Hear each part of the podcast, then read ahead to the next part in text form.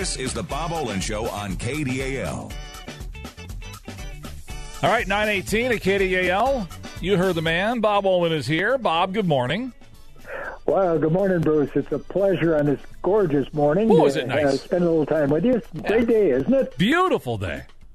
Yeah, you know, I think uh, I think after that winter, we we all deserve a little bit of this, and uh, want to encourage everyone to get out there if you possibly can, even if it's on a break at the noon hour. Uh, just absorb a little bit of this absolutely gorgeous sunshine and beautiful day we got on for sure. So, quick story for you.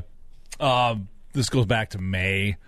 We had that uh, this nice stretch of weather for a little bit, and my wife and I Yeah. decided, you know what, let's get our we'll get our flowers. Went up to the greenhouse on Normanna. We always go up there. They have my gazanias, and they're beautiful, and I love to have them. So. Went up there, spent a bunch of money, brought them back home, and we had a nice weekend. So we planted everything, and then came that one bad storm we with the wind and the cold, and I thought I killed my gazanias, Bob. I they did not they did not bloom for at least two weeks. I thought they were gone, and sure enough, I didn't kill them. Great, that's a good start. now, are they coming back? Are they beginning to bloom for you? Oh my goodness, are they ever? They're gorgeous. Oh, that's great. That's that is beautiful, beautiful flower for sure. And you know, I appreciate this, Bruce. You're a big sports guy. You're a large man yourself, but to really appreciate that's your sensitive side. You appreciate the beauty of the natural landscape. So Every night, because it because it refuses to rain, right? So every night, I am religiously outside with the hose and making sure that uh, they all get their water every night. and they appreciate it. That's, I'm that's sure they Bruce. you know, it's kind of funny. Uh, I am a big believer that uh, as a country and as a people, everyone's attitude and mental health would be better if they did that very thing, got outside a little bit and uh, just uh, stopped, smelled the roses, planted the roses, had a little bit of enjoyment with this uh, with this wonderful hobby. You know, you take me back to an image. I had a friend who was an iron worker, foreman on a big job. Every night he'd come home from work, and uh, first time I saw him about dinner time, he was sitting on a little stool in his garden picking weeds. Here's this huge man, you know, you know the type of iron worker that's got uh, arms bigger than my legs. Here's this huge man, huge man is picking his little weeds, and he says, "I come home." After a long day, and this is a, just a tranquil setting for me. I get my head adjusted before dinner, and I, I will never forget the image of him there and his very thoughts, which are so true. Uh, just enjoying a little bit of that natural environment, even if it means pluck, plucking a few of the weeds along the way. Yeah, some deadhead. Got to do some deadheading too, because you don't want the uh, you don't want all that water to go to waste. And um, yeah, I get home. I get home every day, and I just I'll look around the driveway. We've got planters on each side of the driveway and at the front of the driveway, and uh, we got this wagon. And in, I've got my gazanias in that, and then I've got them surrounded by marigolds because I read somewhere that marigolds will help keep the the uh, the critters away from the gazanias because they like to eat my gazanias. Um, Yes. So, and they have so far. The, the marigolds have worked, but everything has come in so nicely this year. Uh, you know, because Yes. we because we get all, the, the stuff we get, it's all the full sun, right? Well, I mean, since the start of June, basically, that's all we've got around here is full sun. That's right.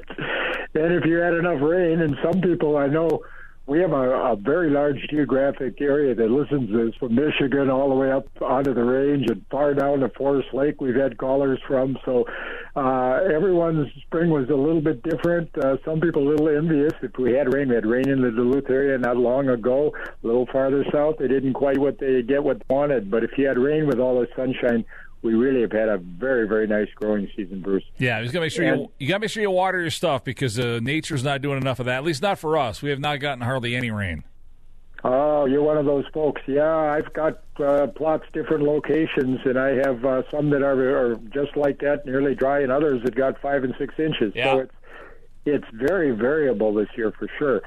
But if you are dry, get the water to it. Remember, just uh, water in the morning if you can. Water deeply, uh, rather than just a little spritz on the top, on the top. Make sure you drive the roots down. We really want that water to work its way in. So we want an inch, inch and a half of, of moisture that gets in there, so that those roots get down and seek the water. We really don't want them coming up. People that just stand there with the hose with a little sprinkler head on there, and they get the upper half inch of uh, soil moist. Those roots want to seek the water. They come up and, and they're very vulnerable there, where you want to drive them down. So maybe uh, rotate within your garden and, or your area if you don't have a lot of time in the morning, but spend one area and get that watered in very thoroughly, inch and a half, drive the roots down, next day move to the next area. That's uh, kind of a rotational uh, watering pattern that uh, works for me. Everyone's got uh, water limitations. Water and sunlight are what really drive this whole growth process, and water is a valuable commodity. We're very fortunate. We've got a beautiful reservoir of water in Lake Superior, but uh, water rates are high and their great water is going to be expensive. You get out the rural areas, you always have to be a little concerned about how much water you're pulling out of that well, and there's always that risk of that drying during dry periods. So we want to water thoroughly, carefully. Uh, we want to make as good use of that uh, that water that is available for certain. Uh, Bob, by the way, if you've got questions for Bob, 218 722 0839. You don't want to talk on the radio. That is perfectly fine. You can always text us, use the uh, code word green, and then text your question to 84454. Again, 84454. But uh, Bob will be here till roughly 945 or so. If you got questions for Bob, you can certainly uh, fire some off because uh, it is uh, absolutely Bob growing season. It is in the month of July. If you want to just really appreciate the beauty of this area, you know, we are north and we have a shorter growing season and points a little bit farther south, but we're not going to take second place to anybody. We've got more sunlight, and that's what brings the colors out in uh, uh, so many of your annuals and perennial flowers. I mean, they're just magnificent right now.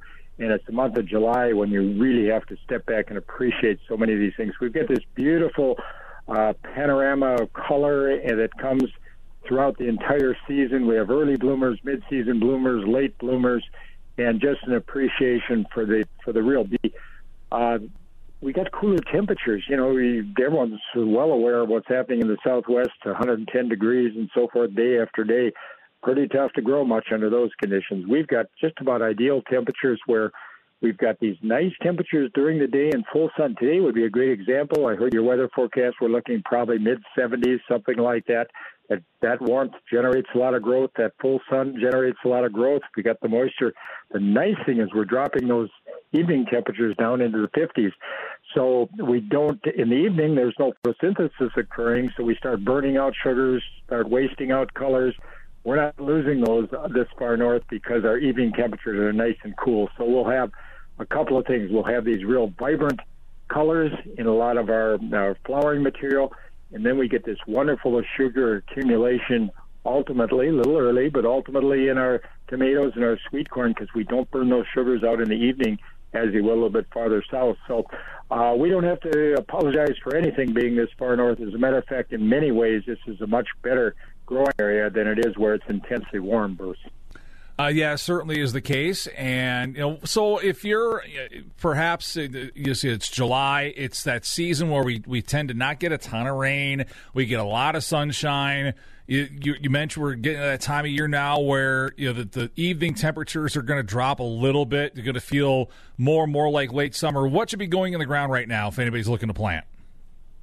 I get those questions from people. Can I still plant anything in the vegetable garden? You certainly can. I mean, uh, we got lots of sunlight. I would focus a little bit on those crops that are going to uh, uh, give you some maturity in a short period of time. So we look at maybe the salad greens, of the lettuce, and the, the uh, spinach. Those can all be planted. Radishes come very quickly. Now you have to be a little careful. You got to get these harvested fast because there's warm temperatures, so they will mature and they'll get over mature a little hot on you when we're talking about radishes in a short period of time.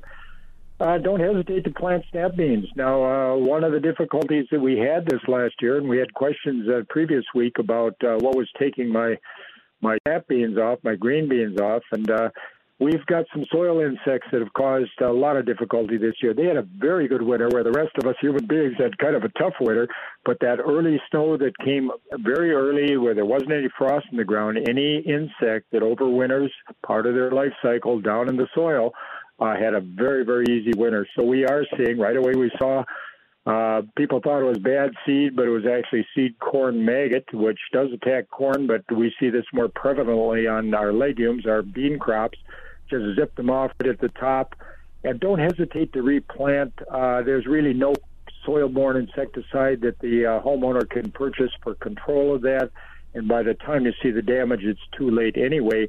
But in the case of beans and peas, if you had this problem, uh, you've still got enough season that we certainly can plant. I would say you want to get it done within the next, you know, about the mid July if you possibly can within the next week or so. But I could almost guarantee you'll have enough season so you get a real nice fall crop. Also, a lot of interest in cauliflower, broccoli, cabbage. Uh, that whole uh, cabbage family is getting an awful lot of interest. A lot of interest in cauliflower with the, um, you know, there's no um, association with any kind of a grain product at all. So we're seeing cauliflower crusts and, and other things that people are, are, are featuring. Uh, the these crops really do very well in the fall. Now, you're not going to be able to start those from seed right now, but you can still get transplants various places and put the transplants in the ground. And uh, this is a very good time to do that, actually. That'll give you a real nice fall crop.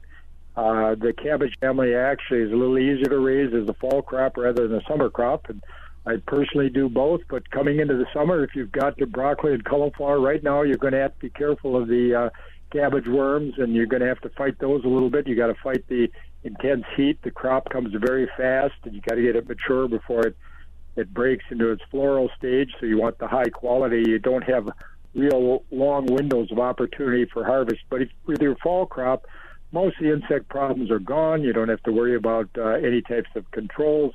And then uh, you've got uh, a real high quality crop coming into that cool season. So, is there time to plant? Absolutely in the landscape, if we want to take a little look at that, anything that's potted or con- what we call container grown can certainly be put in the ground. You mentioned the fact that July, July is typically our driest month. Now, this year it was June until we got the rains in some areas. It was our driest month. May and June were the driest on record, as a matter of fact. And then uh, last year we had a very dry June, and July was very moist. So variability. Uh, who knows what's coming uh, with these weather patterns? But if you are going to be transplanting into your landscape, you've got a good container grown, you name it, apple, lilac, uh, any one of the uh, shrubs. As long as they're a quality container grown uh, plant, they can certainly be put in the ground. We have to be conscious of water, of course, in the month of July if we don't get the rain. If you are planting, remember you got to have a hose handy. If you're putting, say, an apple in the ground, you're going to dig yourself a nice shallow hole. You're not going to go too deep, and you're going to have that hose ready so that you're going to be filling the bottom of the hose, bottom of the hole with water as you backfill that soil. A lot of people plant the plant and then try to water it down from the top. That's too difficult. Let's get some. Let's get the hose out there. Let's get some water in the bottom of the hole. Let's soak that entire what we call the soil horizon from bottom to top. Then that plant gets off to uh, you really a very, very good start. So, can you do these things? Absolutely.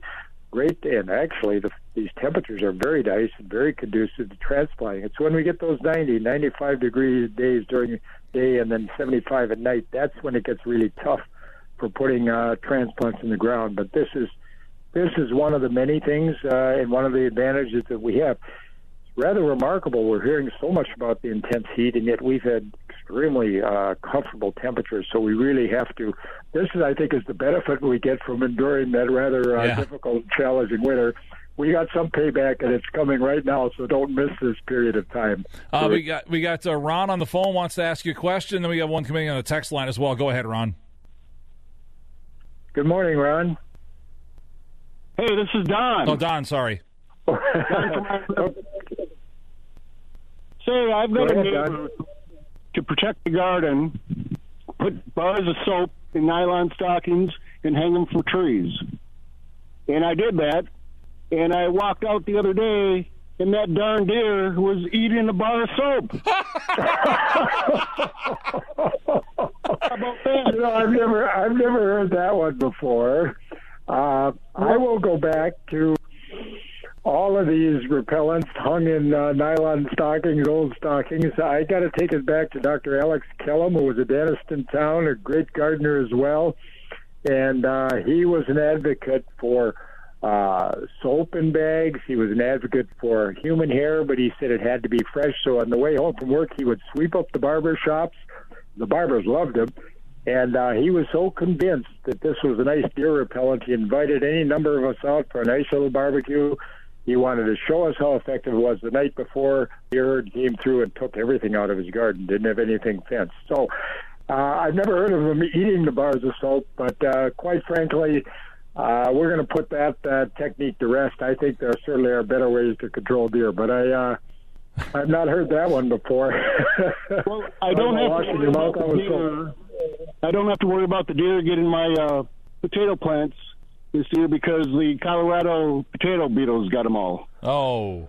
Oh, Colorado potato beetle has been really a challenge this year, and again, that's one of those insects I talked about that that's at the bottom.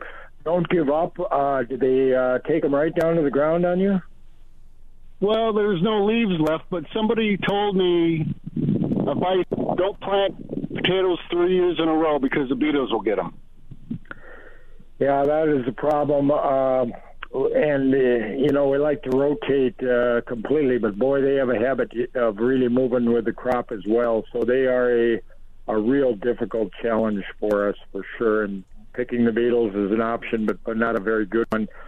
Uh, we do have some biologicals for control. A lot of the pesticides people used to use, the the beetle is adapted to.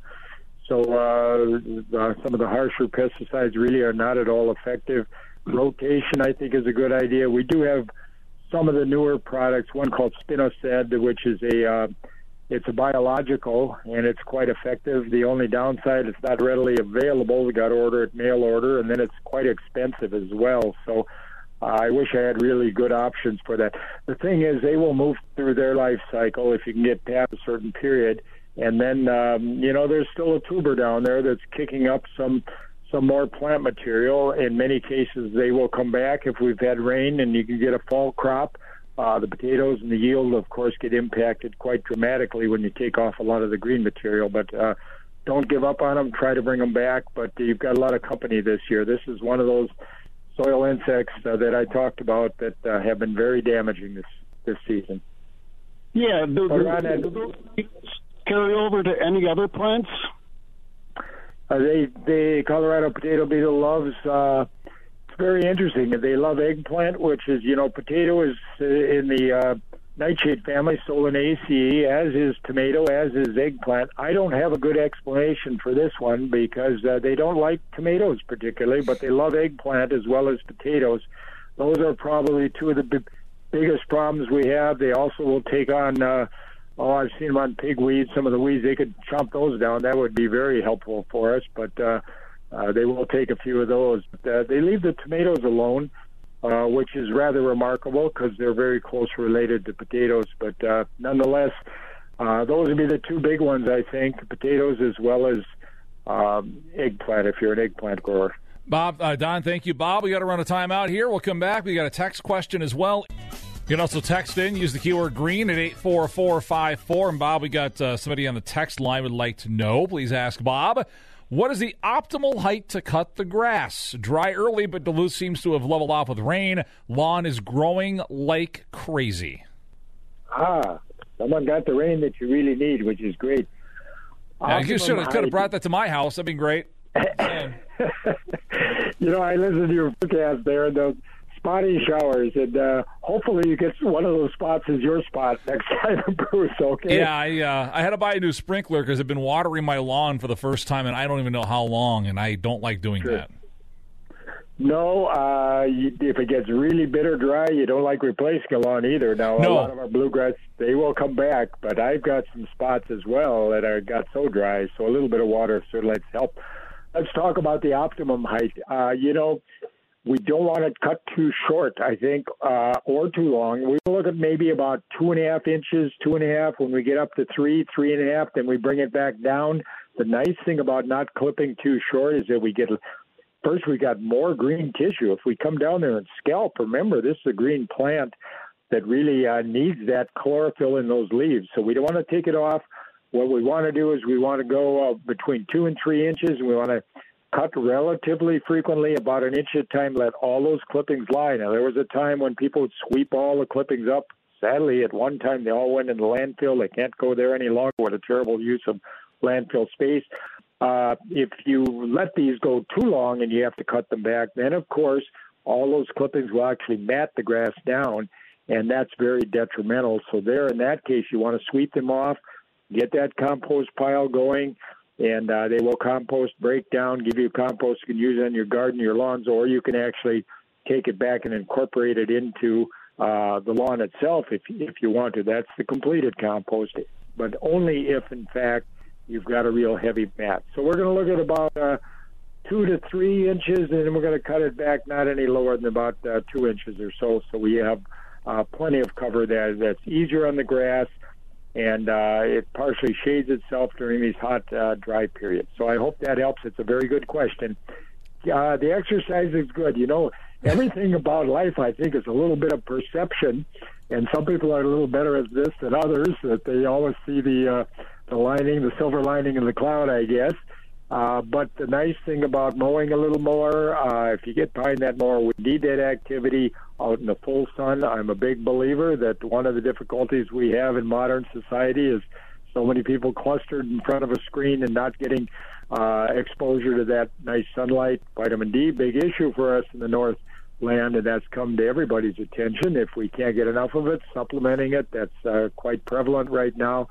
Uh, but just getting it naturally out in the sunlight being a little careful about exposure and sunburn and overexposure. So, got to be conscious there certainly, but uh, getting some sunlight, getting some exercise, mowing that lawn maybe maybe a little bit more frequently, and letting those clippings lie so that they can naturally deteriorate and they become part. They don't build a thatch layer. We see a lot of advertising about dethatchers.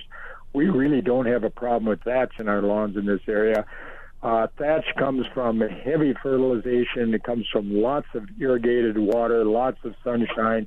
Then you can develop the thatch. The thatch does not come from these clippings. It comes from partially decaying underground plant material due to really intense uh, production of a lawn. So a, a landscape, maybe fairways on a on a um, on a golf course where they're really applying a lot of water, a lot of nitrogen uh, we get a lot of real intense growth. Homeowners, matter of fact, I looked for thatch at one time and I couldn't find a home lawn that had any. So where all they were selling a lot of dethatching services, and I'm not a big advocate unless you can actually determine that you've got that thick matted layer of uh, of uh, thatch, but does not come from the clippings. If the clippings are too long, they'll be on the upper surface. They'll be matted, and you'll have to sweep those off or rake them up or sweep them up one way or another. But uh, just letting them fall naturally. Uh, about one inch at a time. Uh, that's really the best way to manage a bluegrass lawn. Uh, Bob, we got one call. I know you got a couple of minutes here left, and let's try to get this call in before you have to go. Go ahead. Uh, uh, you're on the air Bob. Oh, hi. It's Don up in Thunder Bay. I enjoy listening to the KDAL show in the mornings. Thank you, Don. I oh, enjoy nice to hear from you. Thunder Bay, one of my favorite towns. That's great. Well, we do more than just play hockey up here. We. I know you guys do a lot up there. And I have a question about my garden. Is I want to know is what the effect of chlorinated water has on vegetables compared to say well water. Okay, I, I don't think that on your vegetables you have an issue. Uh, the chlorine can be really quite volatile. In other words, it wants to evaporate away. Uh, I don't really have a concern using a, a municipal water supply on your vegetable gardens. Where we do see it uh, we see it sometimes in house plants where you're continually watering with a chlorinated water. You'll get that chlorine that will accumulate sometimes out at the tips. I think of the spider plant chlorophytum where it wants to get out on the tip and we get a little tip burn. But we really don't see that uh, out in the vegetable garden. You're applying to a mineral soil. You're out in the sun where this uh, chlorine evaporates quite readily. And I, I don't think really it's going to be an issue. The well water is always uh, preferable because hopefully that's a little expensive than a municipal water source. But I would not be concerned about uh, about the chlorine on vegetables. Not going to cause a problem. Okay, and the other question I had was, uh, can you overwater a garden? Uh, how much water oh. should I be buying in the evenings? Well, you're you're uh, asking really good questions. Yes, you can overwater, and the heavier soil, the more clay, the more loam, uh, the greater the likelihood. We don't want to supersaturate. I'll tell people the simplest thing to do is just to use the finger test. And when you're dry down to about your middle index finger, inch and a half or so, then it's time to water. Water very thoroughly. If you're using a sprinkler, put an open can out there when you have an inch, inch and a half of water that's fallen in the can. You put enough in so you drive that down, and about once a week, something like that's certainly going to be sufficient. Once again, we don't want shallow watering. We don't want to water in the evening if we can avoid it. We want to water in the early morning just to minimize the disease pressure, the plant foliage dries down. We don't have the disease issue. Early morning, we have less evapor- evaporative loss of the water. But if you have to uh, water during the day when the plant's dry, we just uh, can run into some fungal problems when we water in the evening. Okay, I hope I that will, helps a bit. Really great questions, though. Okay, I'll change and I'll start watering in the mornings. Uh, thank you very much, Bruce. I would Bob. definitely do. Yeah, I would definitely do that unless it's absolutely necessary uh, coming in the evening. But morning is going to be a much better time for you. Okay. Yeah, we have temperatures right now around 10 or 9 Celsius in the evening, so it's a little bit cooler, and we're at up to say 18 and 22 Celsius in the afternoons. Yes, you're better off. The problem with that cool is conducive to fungal disease, particularly on a plant like tomatoes, where we're very conscious of that. So we want to make sure we keep either keep the foliage dry by watering down at the base of the plant or watering in the early morning when that uh, plant has the opportunity to dry off before we hit those cooler temperatures in the evening.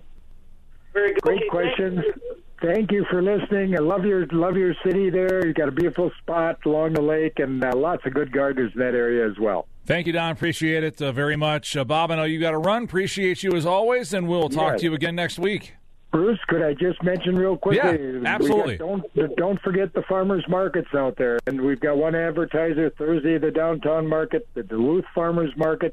The products are beginning to come in. There's lettuce, there's edible podded peas, there's zucchini, there's broccoli. I've seen a lot of things. The radishes uh, are coming in. It's A lot of the salad crops. Many of our growers had a very good early spring season. Duluth Farmers Market, 14th Avenue East and 3rd Street, 2 to 5 tomorrow, Wednesday, and then Saturday is 8 to noon. The season is just beginning, and it's going to be really a, a very, very good one for local, high quality produce. Duluth Farmers Market. Bob, you are one of a kind, man. I'll talk to you next week. Thank you, Bruce. It's always fun. All right, take care. Bob Olen, the Bob Olen Show every Tuesday from 9 to 10